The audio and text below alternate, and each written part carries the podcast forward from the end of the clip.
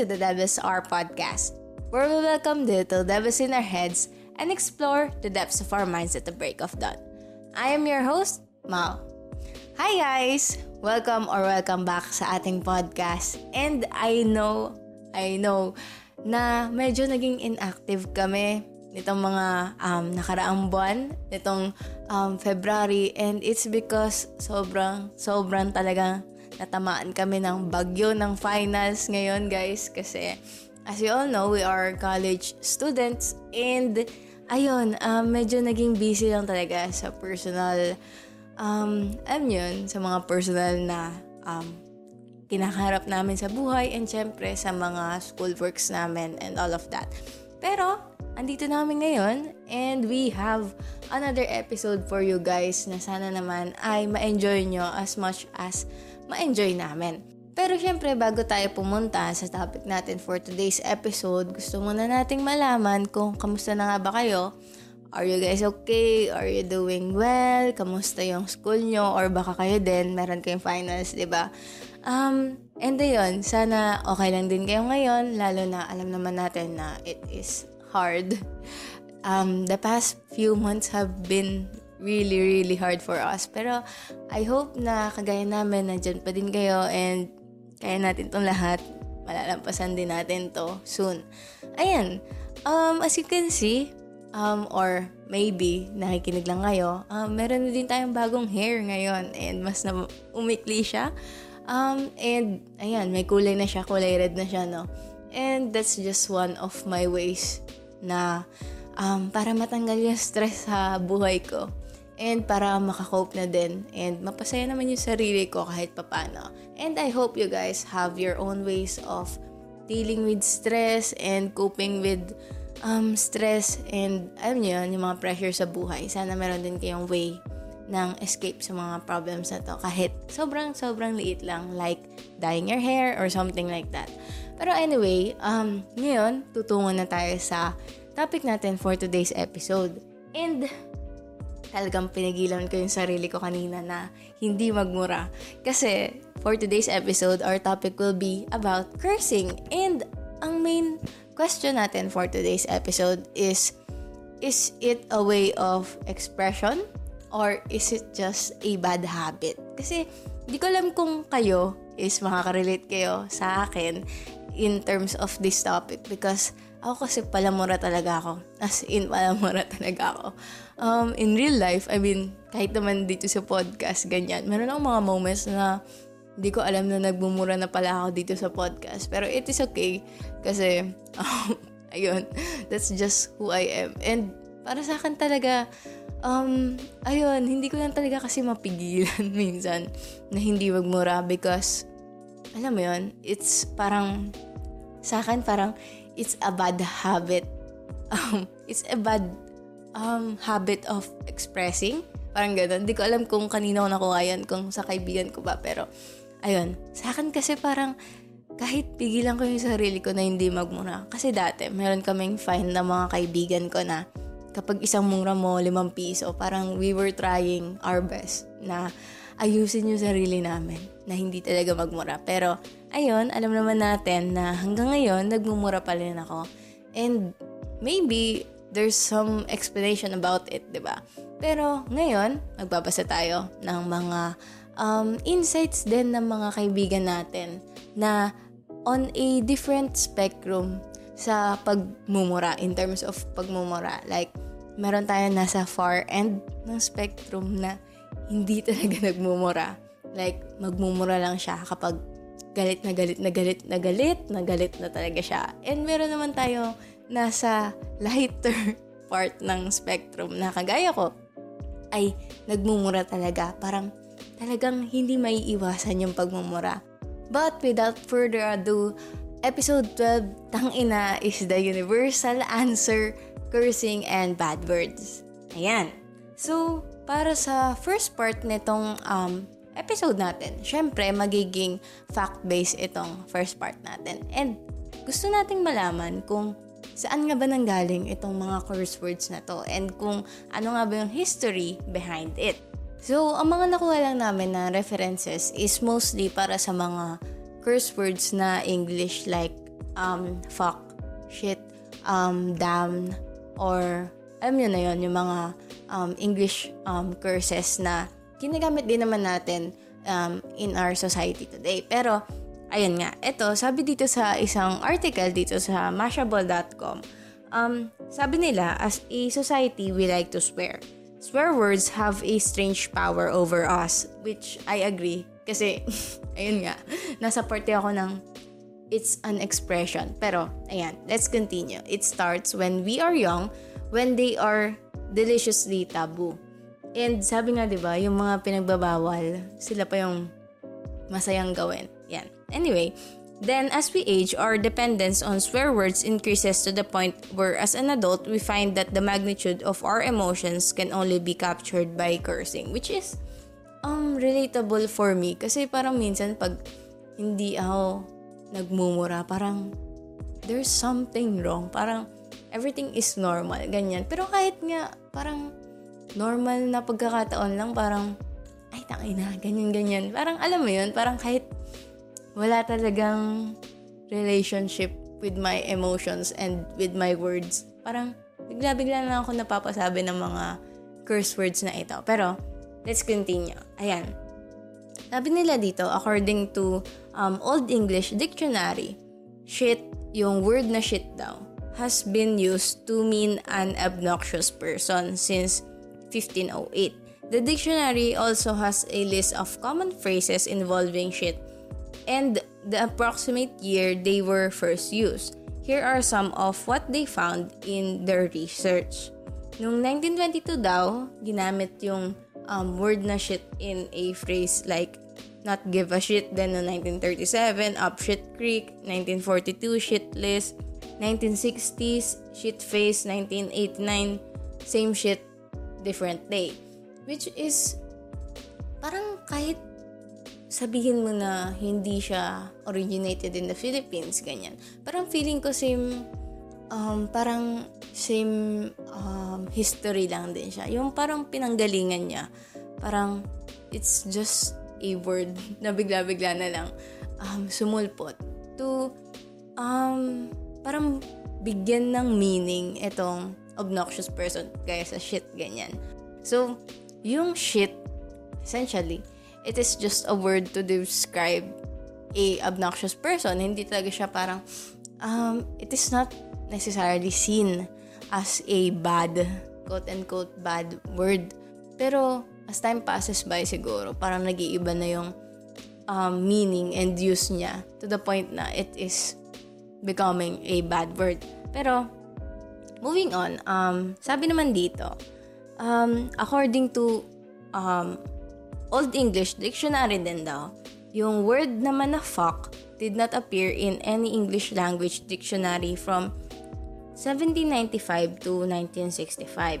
The Penguin Dictionary finally made a bold move to include it in 1966 and from there, it was added into other dictionaries.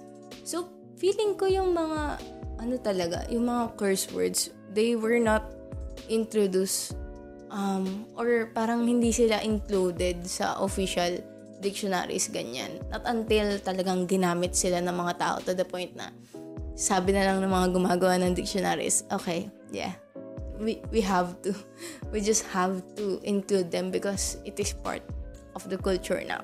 Pero dito naman sa Pilipinas, ang nahanapan lang namin na reference is yung um, word na leche. Pero I think yung mga Spanish um, originated na curse words natin like puta or putang ina, tang ina, ganyan. Um, and iba't iba pang variations ng um, curse word na putang ina ay talagang merong um, it is connected sa ating roots ng pagiging um, colony or sa pagsakop sa atin ng, um, ng Spain for 300 plus years. And siguro, by, um, well, dito sa babasahin natin ngayon, nakuha lang, na-pick up lang yung word na leche because essentially, hindi naiintindihan ng mga Pilipino yung word na leche and hindi nila alam kung ano yung ibig sabihin nun. And because of how um, Spanish, um, Spaniards, ayan, um, um, say these words like yung leche daw ay talagang dinidiinan ng pagkakasalitaan ng mga um, Spaniards dati. Kaya um, ang perception ng mga Filipino maids ay um, minumura sila ng mga amo nilang um, Spaniards which is hindi totoo kasi yung leche, it means milk. Pero eto, babasahin natin. During the Spanish colonial period in the Philippines, many Spanish families um, employed Filipinos as nannies or house helpers. Of course, these Spaniards spoke Spanish and the locals spoke their local language or dialects and did not understand Spanish because apparently their lords did not teach them the details of the language. Of course, alam naman natin yon na kasama sa um, pagkolonya ng Espanya sa atin ay through the use of language because feeling nila yung mga nakakaintindi ng Espanyol ay mas angat sa mga um, hindi nakakaintindi ng Espanyol. Kaya yung mga um, edukado noon na naging history class pala. Pero yung mga um, edukado noon na nakakaintindi ng mga um, ng mga Espanyol na hindi naman Espanyol like Filipino sila pero nakakaintindi sila ng Espanyol. Talagang nagagalit yung mga Spaniards dati because um, para sa kanila it is a parang nakakataas yung mga um, yung mga nagsasalita and nakakaintindi ng mga Espanyol na parang para lang sa amin to. Kayo mga Pilipino kayo. So, dapat hindi nyo kami maintindihan. Pero anyway, eto nga, sabi pa dito, every time the Spanish family members spoke, the Filipino nanny simply listened. Then, whenever the babies cried and the parents wanted them to stop crying, they commanded the nannies to give milk to the baby. To make the baby stop crying. In Spanish, give milk to the baby translates to um, grabe, hindi ko to alam kung paano i, um, i-pronounce, pero I will try. Dar leche para el bebe. Ayun. Eto, makikita nyo naman yan sa screen. Pero um, para sa mga listeners lang natin, um, dar leche para el bebe. Sorry if medyo butchered yung um, pronunciation. Pero, ayun.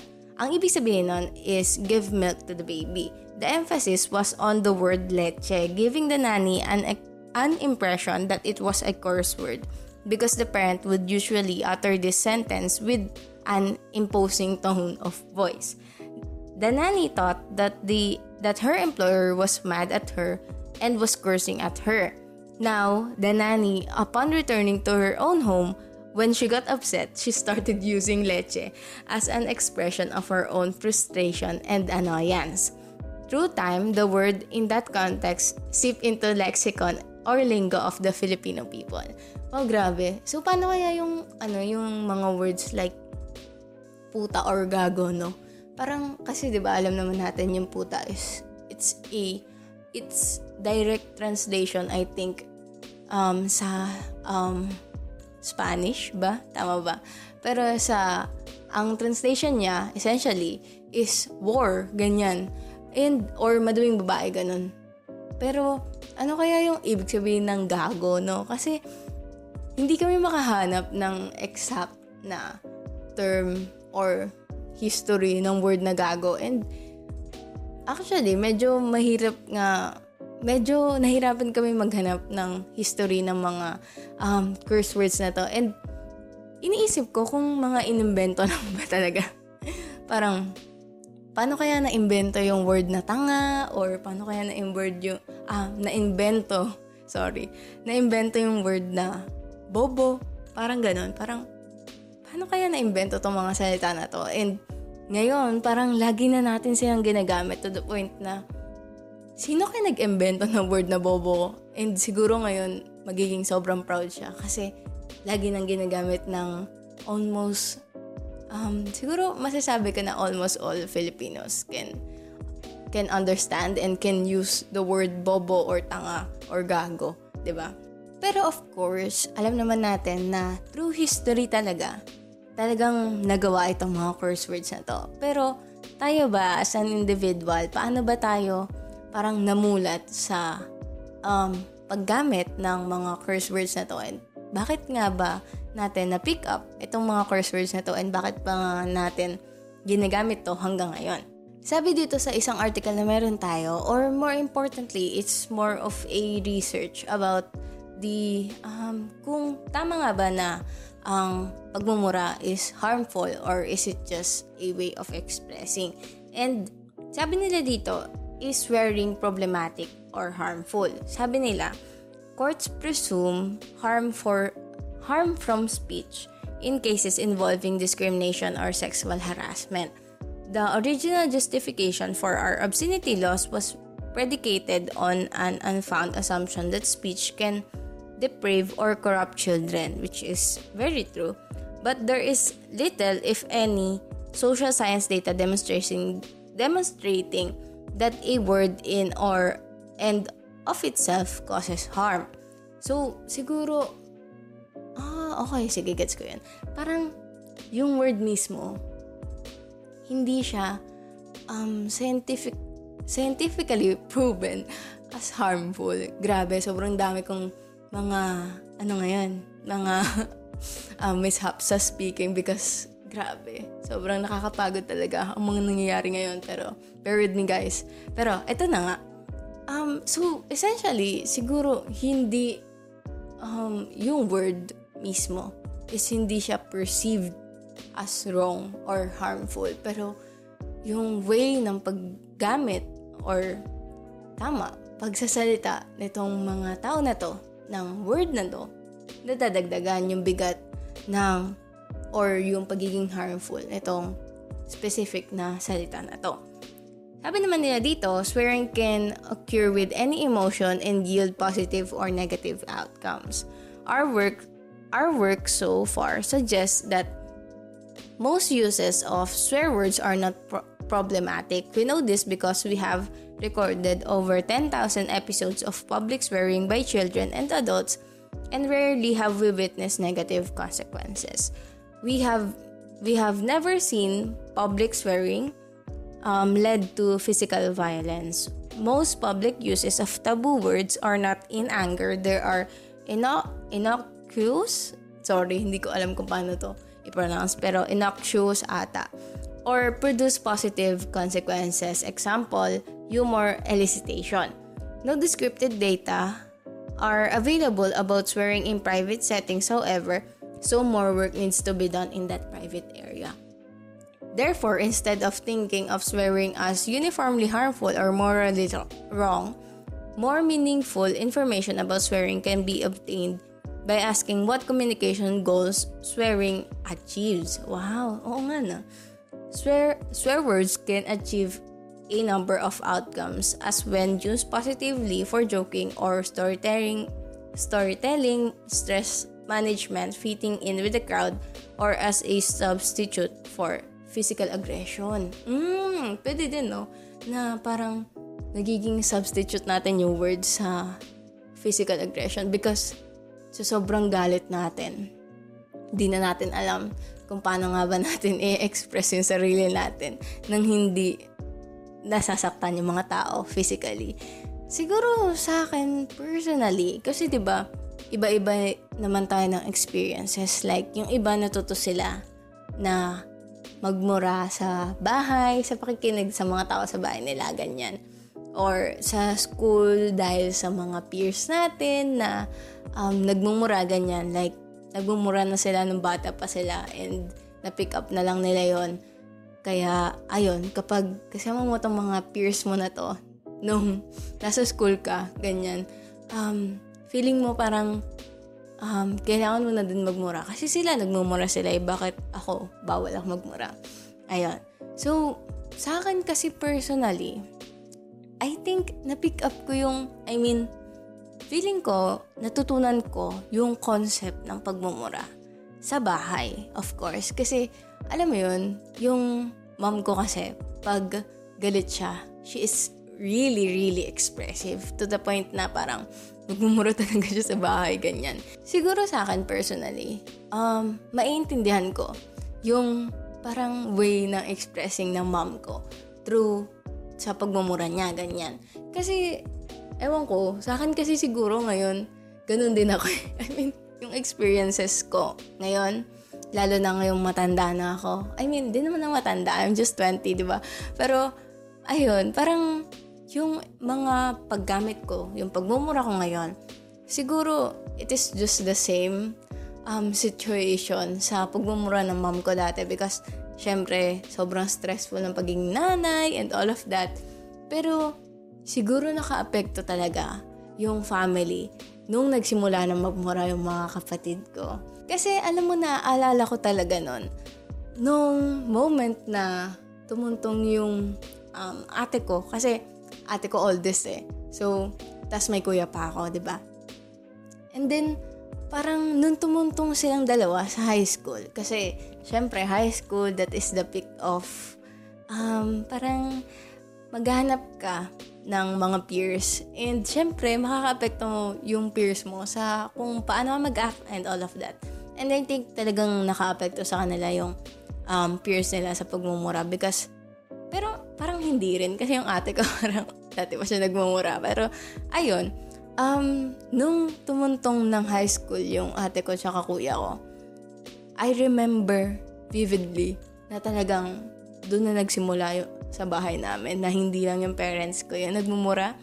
And parang kahit patago lang. Kasi ngayon, parang bulgar na kami magmura eh. Like, sanay na yung parents namin na nagmumura kami. Pero, I think they understand na It is just our way of expressing. And talagang, talagang, ito, sasabihin ko sa inyo guys, pag, pag accidentally mong namura yung parents mo, wag ka mag, mag parang, i-explain mo na lang na, no, it's just, parang, nadala lang ako ng damdamin ko, ganyan. Pero, ayun talaga. Pero, I think, kahit medyo maluwag na yung parents ko ngayon sa pagmumura, talagang, um, feeling ko meron talaga mga boundaries na kailangan pa din nating um, i-take note kapag nagmumura tayo because minsan hindi ko alam parang unexpectedly na lang ata pero parang hindi din unexpected eh pero alam mo yun pag um, parang nadadala ka ng emosyon pag sobrang saya mo ganyan or sobrang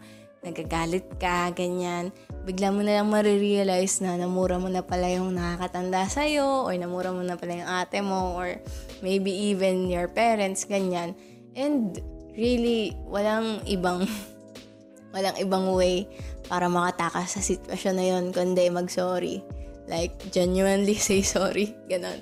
Pero ayun nga, dati kasi sa amin, um, um, yung ate ko, tsaka yung kuya ko, nung natuto sila magmura, And ako din naman, feeling ko, nung natuto kaming magkakapatid na magmura, talagang kailangan mo itago yun. Kasi yung dad namin dati, parang ano, parang pag nagmura ka talagang papagalitan ka. Ganon. Ganon ka strict sa amin dati. Pero siguro kapag lima kayo magkakapatid and lahat kayo patago nagmumura na minsan it's just a slip of the tongue hanggang sa nasasanay na sila na pakinggan kayo na nagmumura, ganon. Parang siguro overtime talaga, parang they just accepted na. Wala, wala na tayong magagawa dito, nagmumura na sila. Pero ayun, um, ayun, nung tumungtong si ate, tsaka si kuya, ng um, high school, kasi wala pang junior high or senior high nun, di ba? Sobrang swerte. Pero ayun, um, nung tumungtong sila ng high school, talagang patagong patago talaga siya magmura. Like, kapag minura nila yung kaming mga nakababata.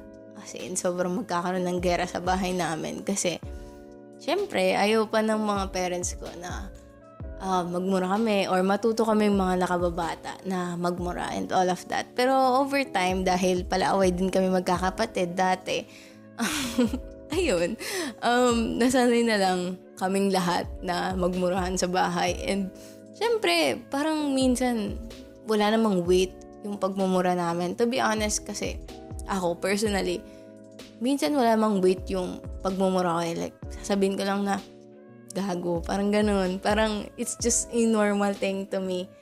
Na to the point na minsan napapaisip din ako kung bakit nga ba nagiging normal na lang itong pagmumura sa akin, which parang mali na nagiging normal na lang na nagmumura ako na nagmumura.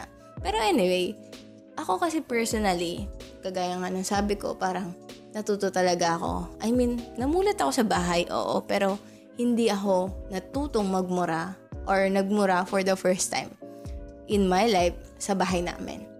Feeling ko natuto talaga akong magmura dahil sa mga kaibigan ko.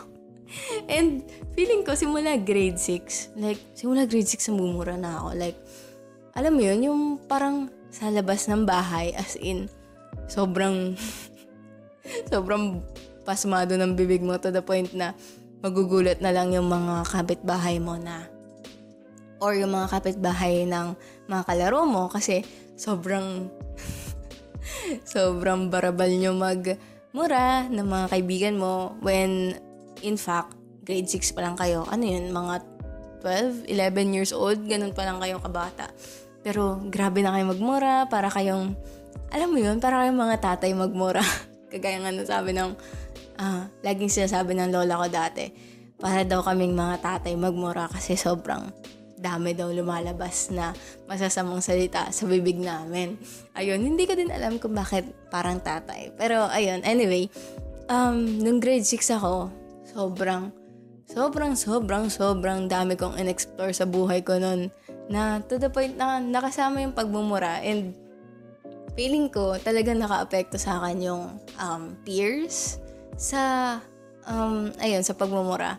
Kahit pa, ironically, galing ako sa um, Catholic school noong Catholic and private school noong elementary. Pero talagang hindi ko alam. Siguro nga tama yung mga um, sinasabi nila na yung mga taga mababait na school pa yung mga nagiging masama. Pero 'di ba Parang kasi siguro sa amin din ng mga bata kami um pag kasi nagagawa mo siya freely, pero alam mong mali siya, parang it's satisfying. hindi ko alam kung, hindi ko alam kung ako lang yun, pero parang it's nice to break the rules sometimes. Siguro, yun yung naiisip talaga namin ng mga bata pa kami na sobrang saya magmura kasi parang yun lang yung way of rebellion ko ng bata ako eh. Kasi, mo na, parang lagi ka sumusunod sa parents mo, lagi kang sumusunod sa um, teachers mo na mataas grades mo and all of that, ganyan, di ba? Pero, this one thing, this, parang yung, pag magsasabi ka ng word na, gago, parang pabulong, parang, gago. parang, alam mo yun, sobrang laking satisfaction. Noong bata ako, na makapagsalita ako ng curse word. Kasi feeling ko parang, anong tawag doon? Yung parang hinihiram ko lang yung saglit na yon ng pagmumura. And I feel like I'm so rebellious and all of that. Pero siguro kasi mga bata pa kami noon. And to the point na parang, um, parang ayun nga, nagiging rebellious kami and we are trying out things na sinasabi sa amin ng mga nakakatanda ay wag itry. Ganyan. Pero hindi naman yung mga bisyo, ah. parang, ano, parang, alam mo yun, yung mga pagmumura, ganyan, pagsa-search ng mga kung ano-ano online and all of that. Pero that's for another episode, di ba? Pero ayun, ngayon, pagmumura. Um, sa akin talaga, mas lalong lumala yung pagmumura ko nung tumuntong ako ng high school. Kasi, nung naging parang legal na nagmumura na kami, like quote-unquote legal na magmumura ka na sa bahay, mas lalo talaga akong, as in, hindi ko na sinasabi yung curse words para lang, alam mo yun, para lang paggalit ka, ganyan, hindi. Kahit anong expression talaga. Parang minsan kahit masaya ka, ay tangay na sobrang saya ko. Tapos pag malungkot ka, tangay na sobrang saya naman. I mean, tangay na sobrang lungkot naman. Tapos pag galit ka, pasigaw yung tangina mo.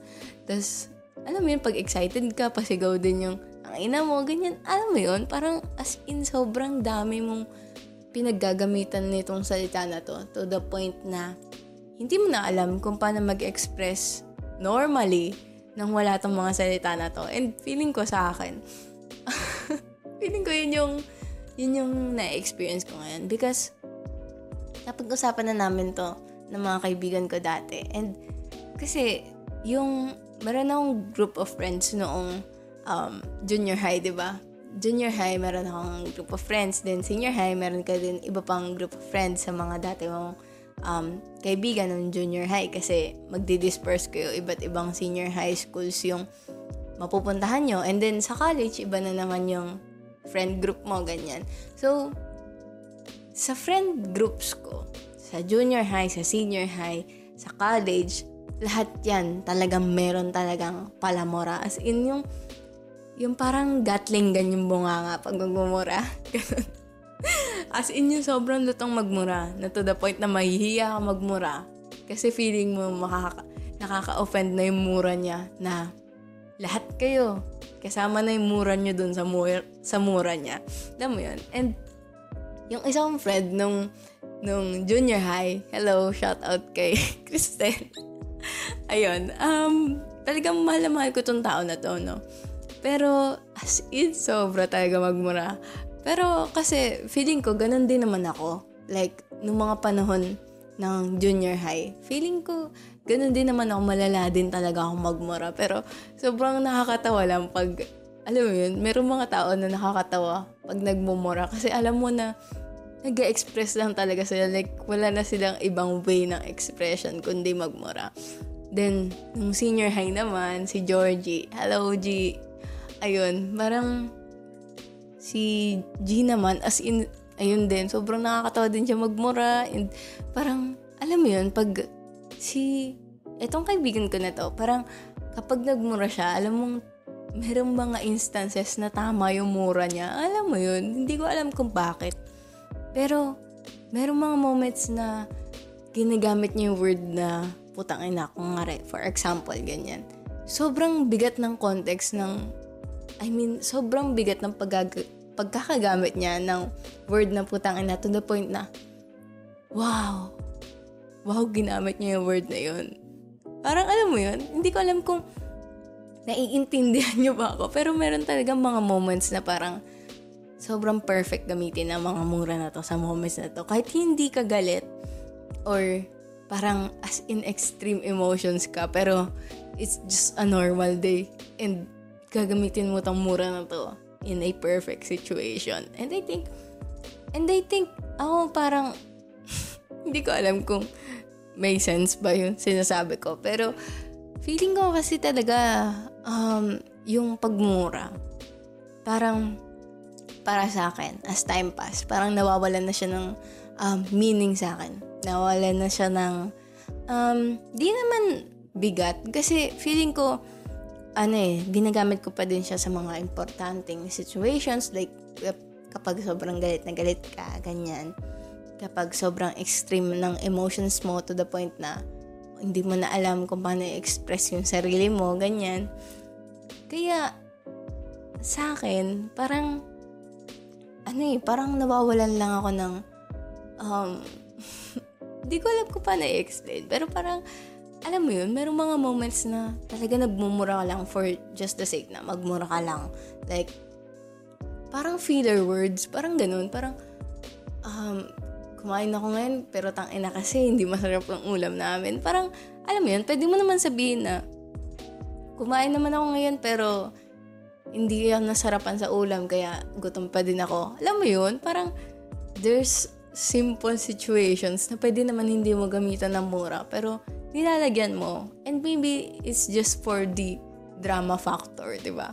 Pero sa akin personally talaga feeling ko hindi ko lang talaga um ayun nga, gaya ng sabi ko kanina, feeling ko it's just a bad habit of expressing for me.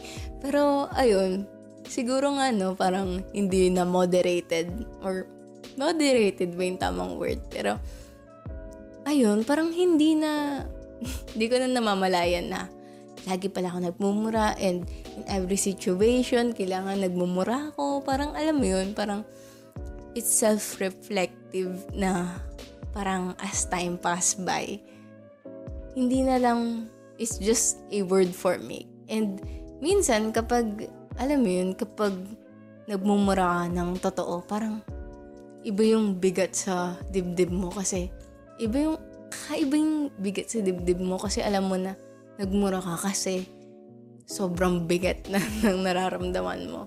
Alam mo yung mga ano, yung mga scene sa scene sa mga movies like tang ina mahal na mahal kita, ganun. Parang, siguro pag lahat tayo, mga tao, natutong magmura, and nagmumura lang just for the sake na um, maging filler words itong mga curse words na to. Siguro, hindi na ganun kabigat yung yung um, yung phrase na yun na tangay na mahal na mahal kita. Parang siguro hindi na siya ganun kabigat, no? Kasi parang magiging normal na mahal na mahal kita lang yan. Like, wala nang weight kasi yung curse word na yon parang normal ko na yung naririnig eh. So, anong iba, di ba? Pero anyway, ayan. Sobrang dami na naman nasabi. Pero, ayun. Hindi ko alam kung kayo mismo, guys, hindi ko alam kung kayo ay nagmumura kayo or hindi kayo nagmumura or talagang nag-agree kayo na yung pagmumura parang nagiging normal na lang siya sa pagsasalita natin. Pero ayun, ngayon sasagutin naman natin yung tanong na bakit pinagpapatuloy ang pagmumura despite knowing it is wrong? Hmm, ayun nga. ayun na nga, 'di ba? Um, kaya nang nasabi ko kanina, siguro kasi para sa akin, parang ang, ang hirap na sagutin nang hindi ka nagiging pretentious, no? Like, sabihin mo lang na, it's just my way of expressing myself. Pero kasi totoo, di ba? Na it's just a way of expressing yourself. Pero kasi, merong mga ibang tao na hindi naman nila kailangan magmura. And siguro, yun lang yung kaibahan, no? Kapag magaling ka talagang mag-express through words na ma-express mo yung, yung thoughts mo and yung feelings mo nang hindi nagmumura. Pero, bakit nga ba nagmumura pa rin tayo? Kahit alam naman natin na mali. Siguro sa akin, sobrang nasanay lang ako na nagmumura ako na nagmumura na hindi ako tumitigil. I mean, parang kasi over the years siguro, hindi na lang, parang nasanay na lang ako na nagmumura ako when I'm happy, when I'm sad, when I'm excited, when I'm angry, kahit normal na situations, ganyan, to the point na sobrang nag-stick na lang siya siguro sa personality ko. Na, or hindi sa personality ko eh, like, sa ako, Parang sa way ng expressing ko nga, ayun nga. Na parang magmumura lang ako just for the sake na nagmura ako and maybe it will add something to what I say, ganyan. Pero, di ba, alam mo yun. Siguro kasi, sa akin, meron din part na, sa akin na, um, alam mo yung pag masama, masarap daw. Kaya, parang masarap magmura kasi alam mo na, masama to. Kasi, alam mo na, alam mo yun, merong weight sa sinasabi mo pag dinagdagan mo ng mura. Parang, like, a normal phrase, like, mahal kita. Pag dinagdagan mo ng mahal kita, takina. alam mo yun? Parang, sobrang bigat na ng ang um, meaning nun. Parang nakakadagdag siya sa weight ng um, na meaning ng isang simple um, phrase or sentence or um, expression na gusto mong sabihin, 'di ba? Pero kasi ewan ko, siguro talagang dala lang ng habit na talagang nagiging palamura talaga ako. And alam ko naman yun sa sarili ko na sobrang palamura talaga ako.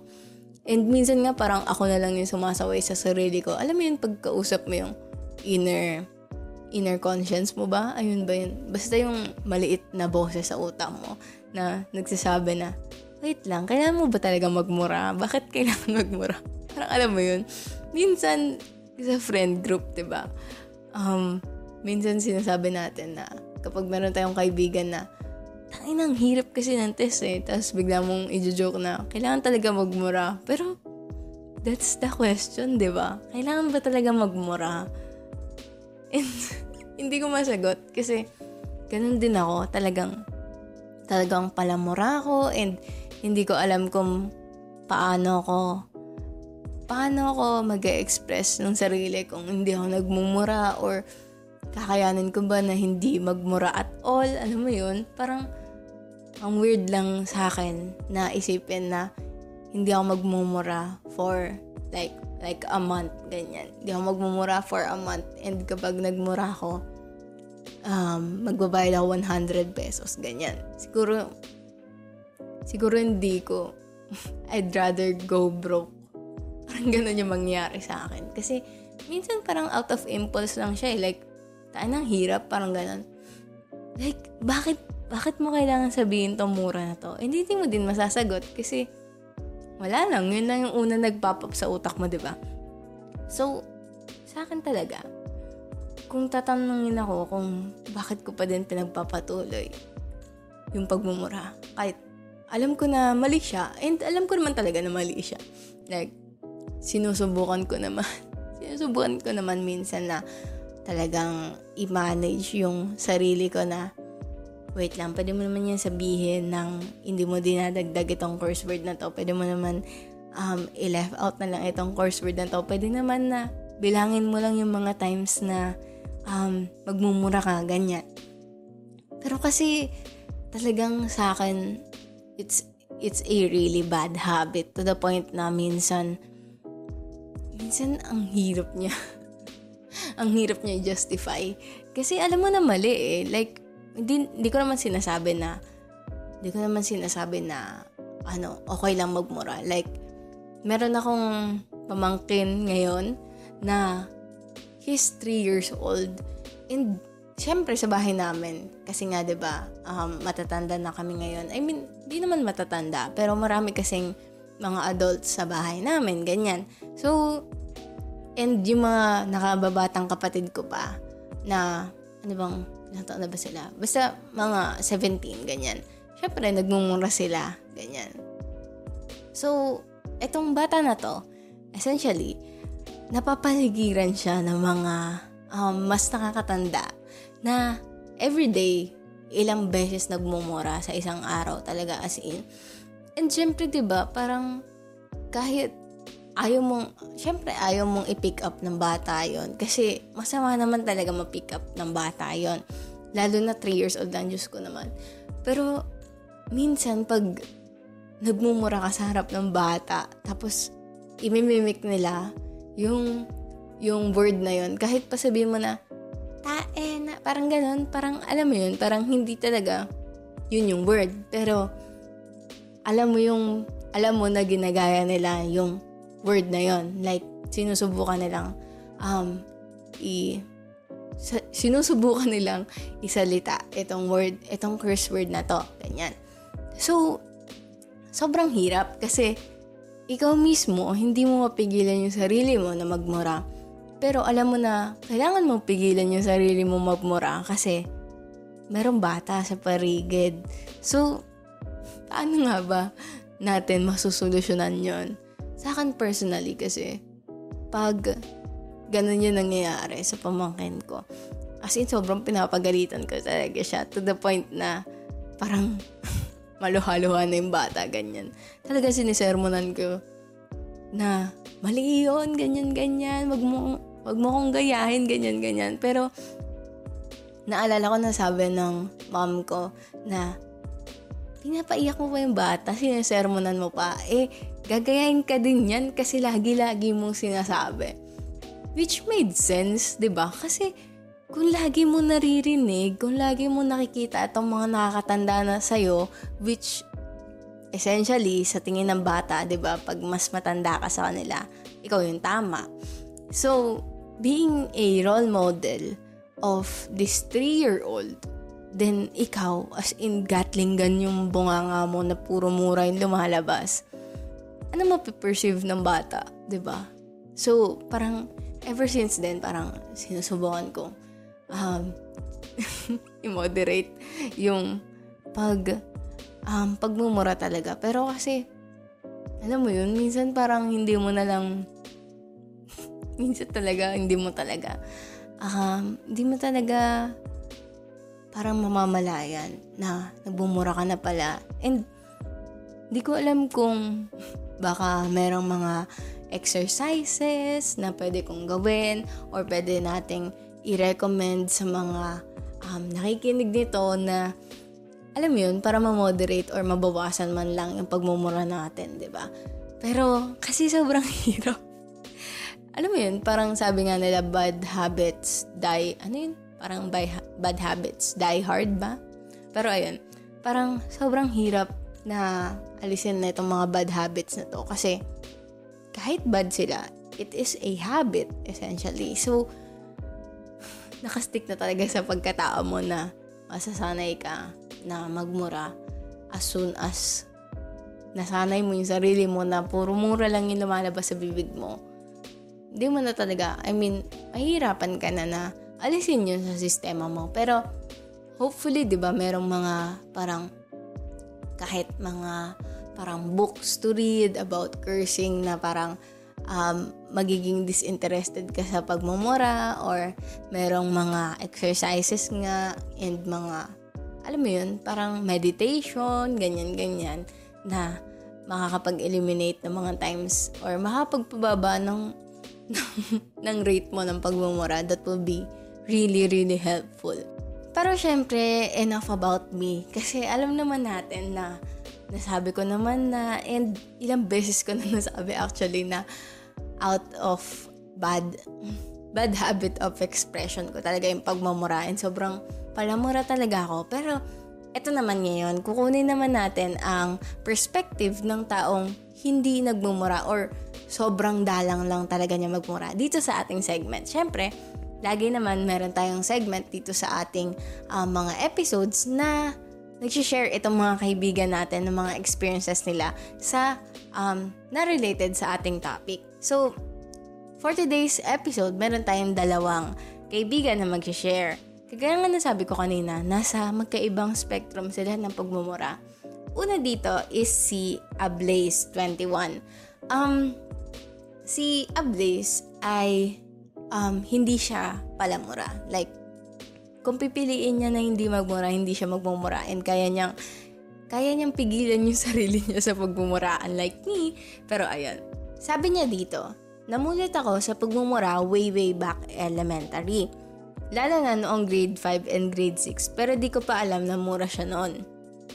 Siyempre, among classmates lang sinasabi so di ko alam na masama pala siya not until nasabi ko sa bahay. Doon nalaman ko na mura pala yon and napagalitan ako. Di ko naman siya sinabi ng pagalit pero kasi 'di ba nung elementary, ginagamit natin siya in every sentence para siyang naging expression and not a bad thing. Pero nung sinabi ko siya dito sa bahay, ayun, bad pala yon. Ngayon, sobrang bihira talaga akong magmura. Kasi di na talaga ako palamura. To be honest, nung bata ako, oo, palamura ako noon. Pero na-realize ko na parang feeling ko makakasakit ako ng tao kapag mura ako ng mura. So, simula ata high school, nag-stop akong magmura. So, sobrang bihira talaga akong magmura kaya kapag narinig mo akong magmura, most probably galit ako.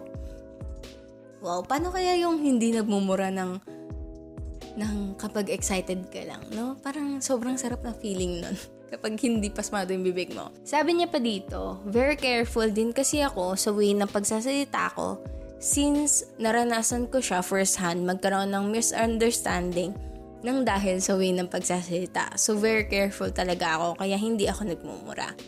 Second, second reason naman, pag nagmumura kasi ako palagi, feeling ko parang hindi ko nadama yung bigat ng mura kapag minumura ko siya nang galit ako. Parang iba kasi yung weight ng mura pag hindi mo pag hindi mo siya laging sinasabi. Iba yung mura kapag nagagalit ka sa mura sa nagmura ka lang dahil expression lang. Kaya I prefer na magmura na magmura na lang pag galit at least alam nila na seryoso ako. Yung pinaka-final stage kasi sa akin ng galit ay mumurahin na kita. Kaya pag, kaya pag dumating na ako sa point na yon, parang sasabog na ako sa galit. Wow. Feeling ko, yung mga ganitong tipo ng tao, yung mga sobrang haba ng pasensya to the point na kapag minura ka nila, bakit bakit mo sila sinaktan ng ganito? Anong anong kasalanan mo sa kanila? Anong ginawa mo sa kanila? Bakit mo sila ginagalit? Pero feeling ko kasi itong mga tao na parang last resort na nila yung pagmumura. Siguro sobrang sobrang haba ng pasensya nila to the point na kapag kapag nagmura sila, matakot ka na lang. Parang ganun. Kasi sa akin feeling ko kapag nagmumura ako, wala namang wala namang nararamdaman yung mga tao sa paligid ko. I mean, siguro nagugulat sila, ganyan. And syempre, pag kapag galit ka, tapos nagmumura ka, ba? Siguro mararamdaman nila yung galit mo. Pero para dito sa mga tao na to na never mo maririnig magmura, siguro parang it is a double-edged sword na it is a privilege, Lord, na binasbasan mo ako na marinig itong pagmumura ng tao na to. Pero sobrang nakakatakot din na marinig yon na directed sa'yo, di ba? Kasi alam mo na naubos na yung pasensya ng tao na to and nag-resort na sila sa mumurahin ka na lang nila para mag-gets mo na galit sila. Pero ito pa, sabi niya, um, yung mga taong mura ng mura for me, okay lang kasi talking is a way of expressing yourself. So kung ganun sila, edi go. Hindi naman siguro siya necessarily a bad thing yung pagmumura daw siguro bad thing siya in the situation like mumurahin mo yung tao in a delicate situation. To the point na you can't read the room, then may, mas, may ma-offend ka. Siguro doon magiging bad. Kung wala ka naman masasaktan sa pagmumura, siguro hindi siya bad thing. It's expressing lang naman. Ayun yung sabi ni um, Ablaze na kaibigan natin na hindi pala mura. So, medyo contradicting siya no sa mga sinasabi ko kanina kasi sabi niya nga sa kanya, parang ang reason niya kung bakit hindi siya nagmumura kasi feeling niya bumababa yung weight ng pagmumura kapag lagi mo siyang ginagamit. Which is true naman. Parang kahit para sa akin, parang sabi ko, nung nakaraan na, parang wala na lang silang pake kung nagmumura ako kasi sobrang sanay na sila na naririnig ako magmura. Siguro mas matatakot pa sila pag hindi ako nagmura kasi sobrang sobrang sanay na sila na naririnig yung mura galing sa bibig ko. Parang siguro sobrang um, magkabaligtad kami ng um, ng way of thinking ni Ablaze, itong kaibigan natin na si Ablaze, sa um, concept ng pagmumura overall. Pero, nagkaka-agree kami, nag-agree kami doon sa last part niya na sinabi niya na it is not necessarily a bad thing, pero nagiging bad thing siya kapag hindi mo alam kung kailan ilulugar yung pagmumura mo. Like, if it's a delicate situation, kagaya ng sabi ng ating kaibigan dito, na hindi mo na alam na nakaka-offend ka na lang pala ng tao dahil nagmumura ka and there are a lot of ways to um, communicate to other people pero mas pinipili mo na murahin itong mga tao na to. Lalo na kapag alam mong, I mean, worse, kapag alam mo na masasaktan sila kapag minura mo sila in this situation, di ba? Pero, ito naman, sabi ng ating second na kaibigan, which is on a, on the opposite spectrum na palamura naman tong susunod natin na kaibigan. And, eto, kaibigan natin to from, from junior high. Pero ayan, sabi niya, um, siya si Pepe, 20 years old. Ayan, sabi niya dito, actually, hindi ko matandaan kung kailan exactly ako natuto magmura. Basta, around junior high school days lang yon. Tignan mo nga, late bloomer pa nga itong kaibigan natin na si Pepe. Kasi, si Ablaze, na kaibigan natin kanina, and ako din, natuto kami around elementary. So, parang weird, di ba? Kasi high school na siya natuto. Pero, eto, sabi niya pa dito, ito yung mga araw na nag explore ako about teenage eh, teenage life ko and nakaka-encounter ako ng iba't ibang klase ng tao. Which is true. I think sobrang nakaka-apekto yung mga tao na nasasamahan mo over the years sa sa habit mo na pagmumura kasi feeling ko kapag yung mga kaibigan ko, hindi, hindi sila nagmumura at all. Feeling ko hindi din ako magmumura. Kasi, alam mo yun, merong theory na kung sino yung mga sinasamahan mo, parang nagiging birds of the same feather flock together daw. Pero, hindi eh. Parang, kung sino yung mga sinasamahan mo, parang nakakakuha ka ng a little bit of their personality and tinatry mong ilagay yun sa sarili mo para to fit, para maging fit kayong dalawa. Yun talaga yung paniniwala ko sa friendships. Kasi, ba, kung hindi tayo mag-compromise para sa isa't isa, parang medyo mahirap na i medyo mahirap na tignan na magiging compatible lahat ng mga magkakaibigan. Kasi, like, ako for example, um, meron naman akong kaibigan na meron akong nakikita sa kanya na hindi ko gusto. Pero syempre, nagko-compromise ako kasi kaibigan ko siya. And siya din siguro, nagko-compromise siya kapag meron siya mga nakikitang masasama akong traits. Pero anyway, bakit ba ako nasa sidetrack?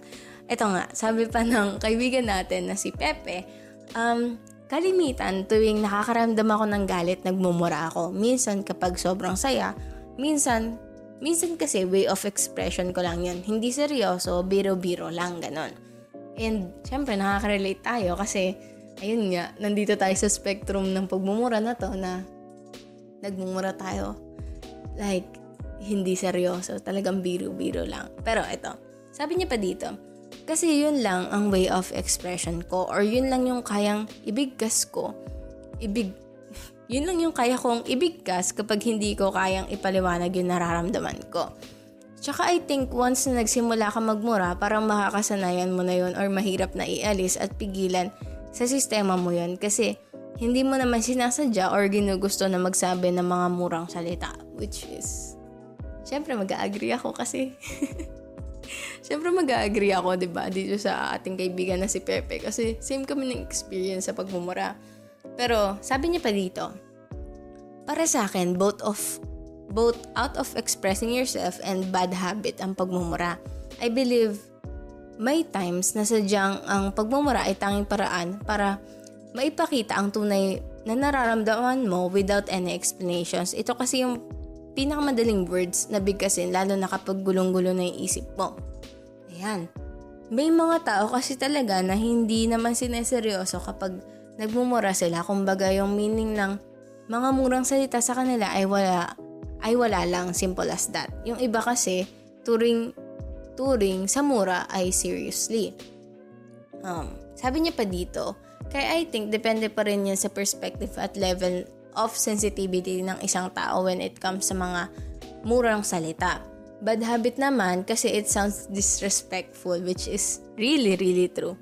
Lalo na kapag nababanggit mo ito nang hindi sinasadya sa hindi mo naman masyadong kaklose na tao kumbaga acquaintance lang.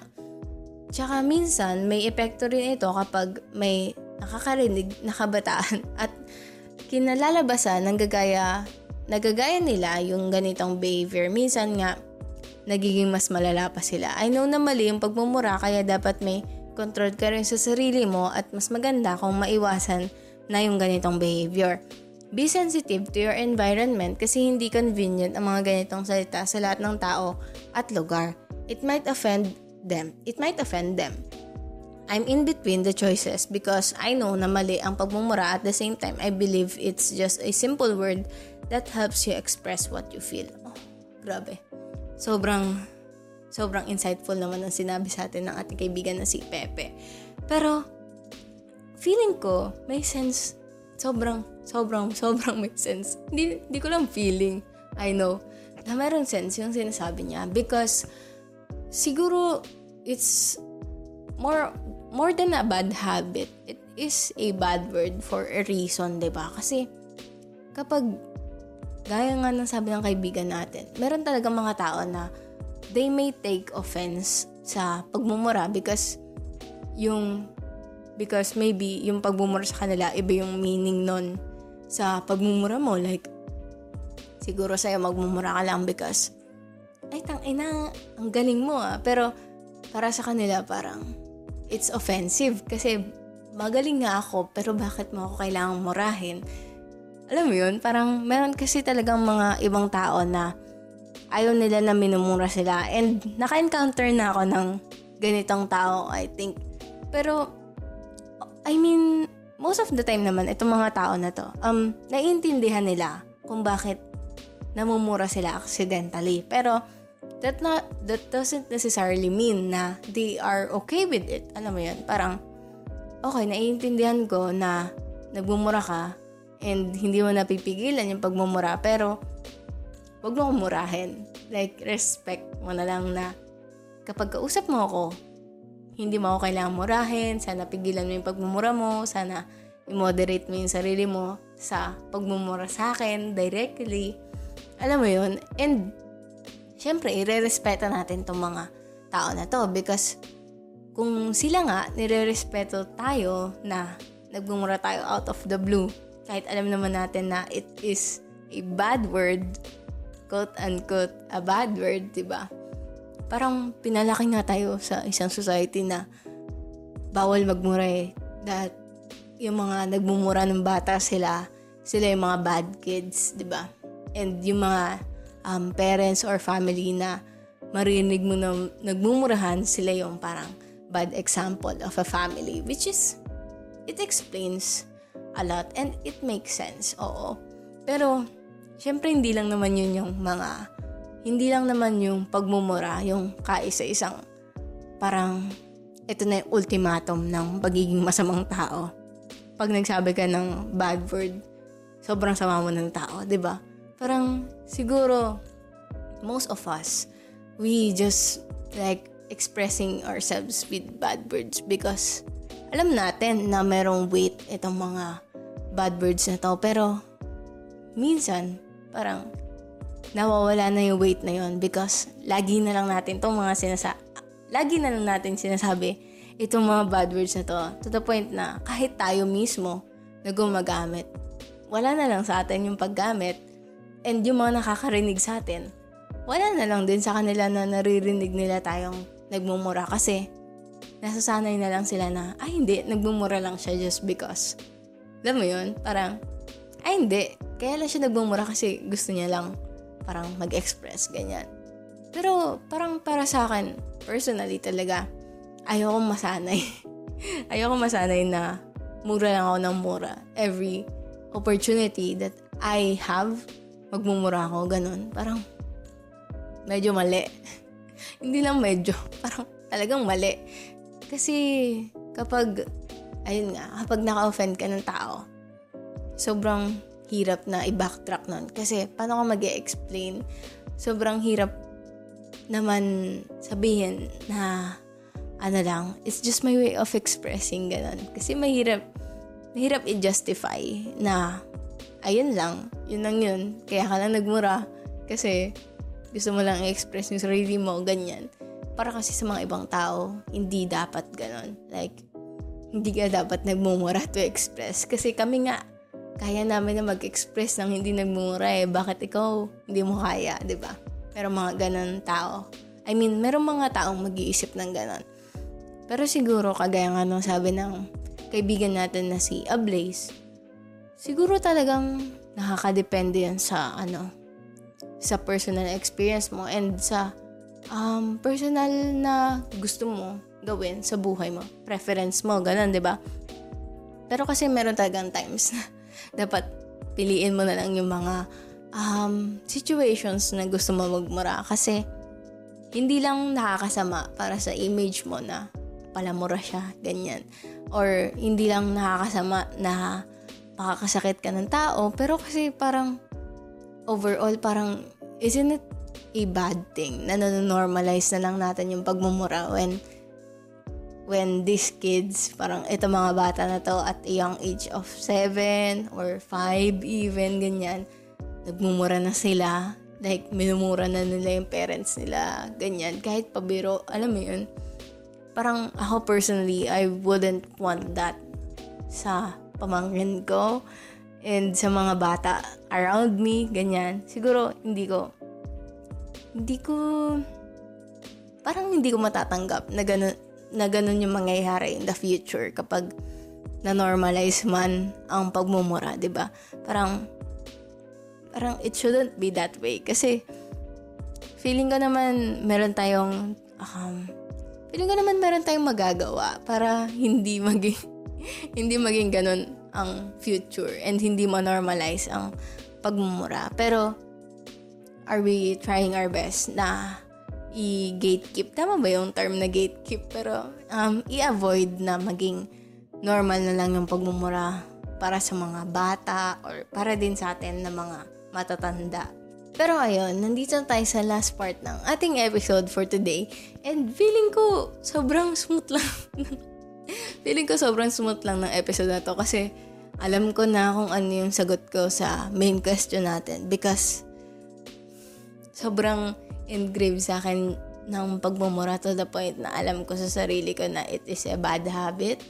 And I know na I know na it is a bad habit for myself. And hindi ko naman sinasabi na parang it is a bad habit or it is a bad thing for other people. Pero kasi sa akin, alam ko personally, alam ko sa sarili ko na it is a bad habit of expressing myself and alam ko naman na I can do better. Pero ayun nga, um, dito sa last part ng ating episode, sasagutin natin ang main question for this topic and for this episode, which is, is it out of expressing yourself or is it a bad habit? Hmm. Kung nga mag-iisip. Pero, sa akin kasi talaga, parang siguro sabi nga ni um, sabi ng kaibigan natin na si Ablaze, 'di ba? Parang it is an expression. Talking is a way of expression. Pero yung pagbumura, um, there are a lot of consequences to it. Like, pag magiging bad habit, I mean, magiging bad thing lang siya kapag ginamit mo siya in a delicate situation, ganyan. And sabi naman ng ating kaibigan na si Pepe, um, nasa point siya ng buhay na 50-50 siya sa na sa tanong na to na sa nagot niya is kinokontrol niya pa daw yung sarili niya kung nandito siya sa pag-express lang or is it a bad habit para din sa kanya. Kasi sa isip niya um, curse words are just simple as that. Pero sa akin kasi siguro um, Siguro kasi alam ko na sa sarili ko na um, I consider it as a bad habit for myself. Kasi sobrang, sobrang grabe talaga pag, sobrang grabe talaga ako magmura. Pag maisip ko lang na magmura, kahit out of nowhere, parang nagla-laptop ako ganyan. Kahit okay naman ang lahat, parang, taay na naman, gago. Ah, ang tanga-tanga ko. Parang, alam mo yun, parang, bakit? Bakit ko kailangan magmura? Pero kasi naiintindihan ko naman kung bakit nga ba siya expressing yourself. And kaya, kaya kanina ko pa sinasabi na it is a bad habit of expressing myself. Kasi alam ko naman na there are better ways, there are a lot of better ways to express myself more effectively, efficiently, and overall just better ways to express myself, ba? Pero bakit ganun? Bakit nagsistay pa din ako sa um, pagmumura lang? And that is my answer to my question. Kasi personally, I just think it is a bad habit of expressing. Kasi it is convenient. It is very, very convenient. Kasi hindi mo na kala mag-isip eh. Alam mo na na kapag sinabi mo tong word na to, merong bigat. Like, merong impact. Merong alam mo yun, merong wow factor even sometimes. And minsan parang dala na lang din ang damdamin mo kaya ka nagmumura. Kasi minsan kahit hindi na nga extremes yung mga nararamdaman mo, parang gusto mo na lang bigla, bigla, bigla na lang magmura sa mga simple situations kahit di mo naman kailangan magmura. And feeling ko kasi sa atin, parang it is a matter of perspective din kung ano bang gusto nating maging uh, meaning ng pagmumura sa atin. Like, kagaya ba ni Ablaze na hinuhold niya yung pagmumura as an ultimatum of anger or kagaya ba ni Pepe na um, it is a way of expression for them. And kagaya ko na alam ko sa sarili ko na it is a bad habit. Pero either way, it is just expressing myself too.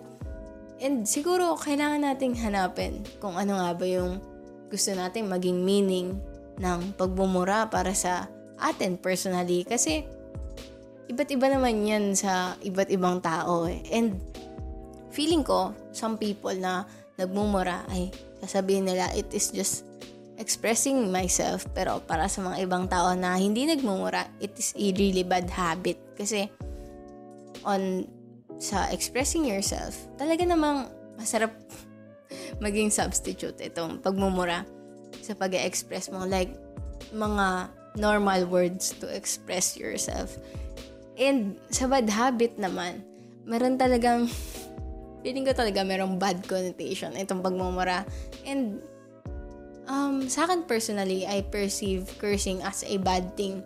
Pero, um, itong pagiging bad habit ng pagmumura para sa mga taong hindi nagmumura, siguro this stems from them na nasasaktan pag minamura sila. Like, sila naman kaya naman nilang mag-express or um, mag makipag-converse sa isang tao nang hindi nagmumura. So, alam mo yun, bakit hindi kaya to ng ibang tao?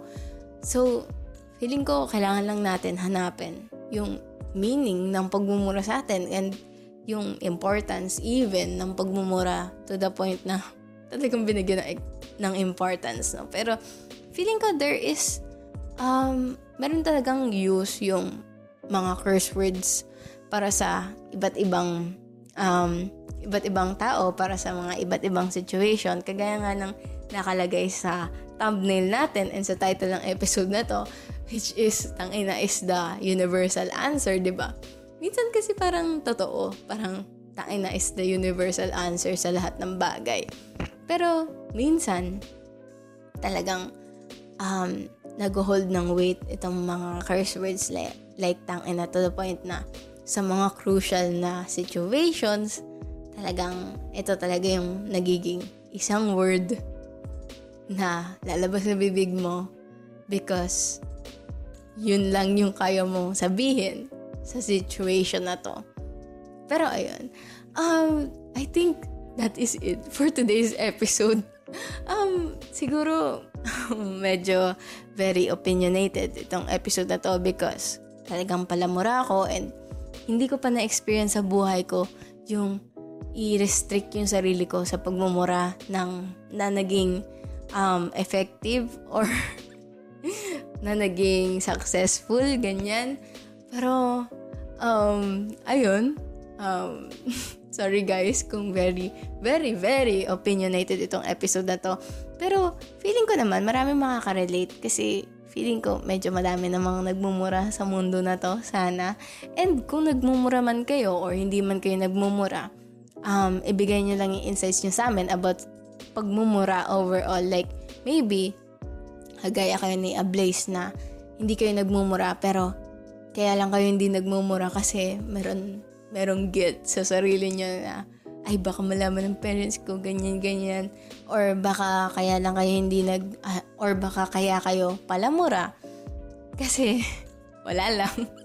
Parang ganon pero palamura kayo pero iniisip nyo talaga na gustong gustong gusto nyo na talagang matigil tong pagmumura na to. Tagay ako pero hindi din kayo makagawa ng paraan para um, matigil itong pagmumura ninyo ayun I'm here I'm here for all of you guys. And if meron kayong insights about this topic or kahit pa kung anong bagay yan na hindi related sa episode na to, pwede nyo naman yan i-comment below or maybe tweet at uh, tweet us at our only social media account at Devis Arpod. Medyo nagkaroon kasi ng problem sa aming IG account and siguro in the future um, ibabalik namin siya. Pero for now, um, sa Twitter na lang tayo magkwentuhan.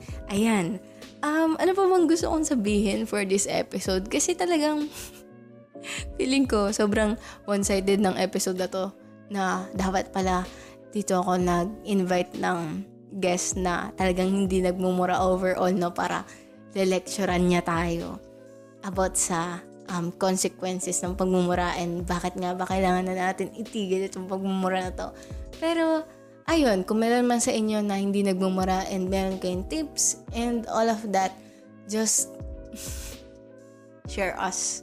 Share us your thoughts. Share us your ways kung paano nga ba nagiging pure ang iyong um, bibig and your and ang lumalabas sa bibig mo. Pero ayun, um, I think that is it for today's episode. Again, um, kung meron kayong insights about this episode or kung meron man kayong gustong pag-usapan pa namin in the next episodes, um, syempre mag-comment na lang kayo dyan sa baba sa comment section dito sa um, channel namin at DevisR Pod or um, you can DM us at um, at DevisR Pod sa Twitter. At DevisR Pod lang yun. Walang, pod, walang cast. Hindi siya at DevisR Podcast. Lagi ko talaga namamali eh. Pero at DevisR Pod sa Twitter. Ayan. And if you enjoy this episode um, and you would want more from our podcast, ito yung link. Ayan sa may upper, wait lang, upper right? Upper right ata ng screen yung um, yung playlist or yung iCard ng playlist ng mga past episodes namin and hopefully you would enjoy uh, um, you would enjoy that as much as we did. Pero if napanood mo na yan and you would want more from our podcast, you can always subscribe to our channel at DevisR Pod. And hopefully, maging in tune ka ulit or makasama ka namin sa mga susunod pa na episodes.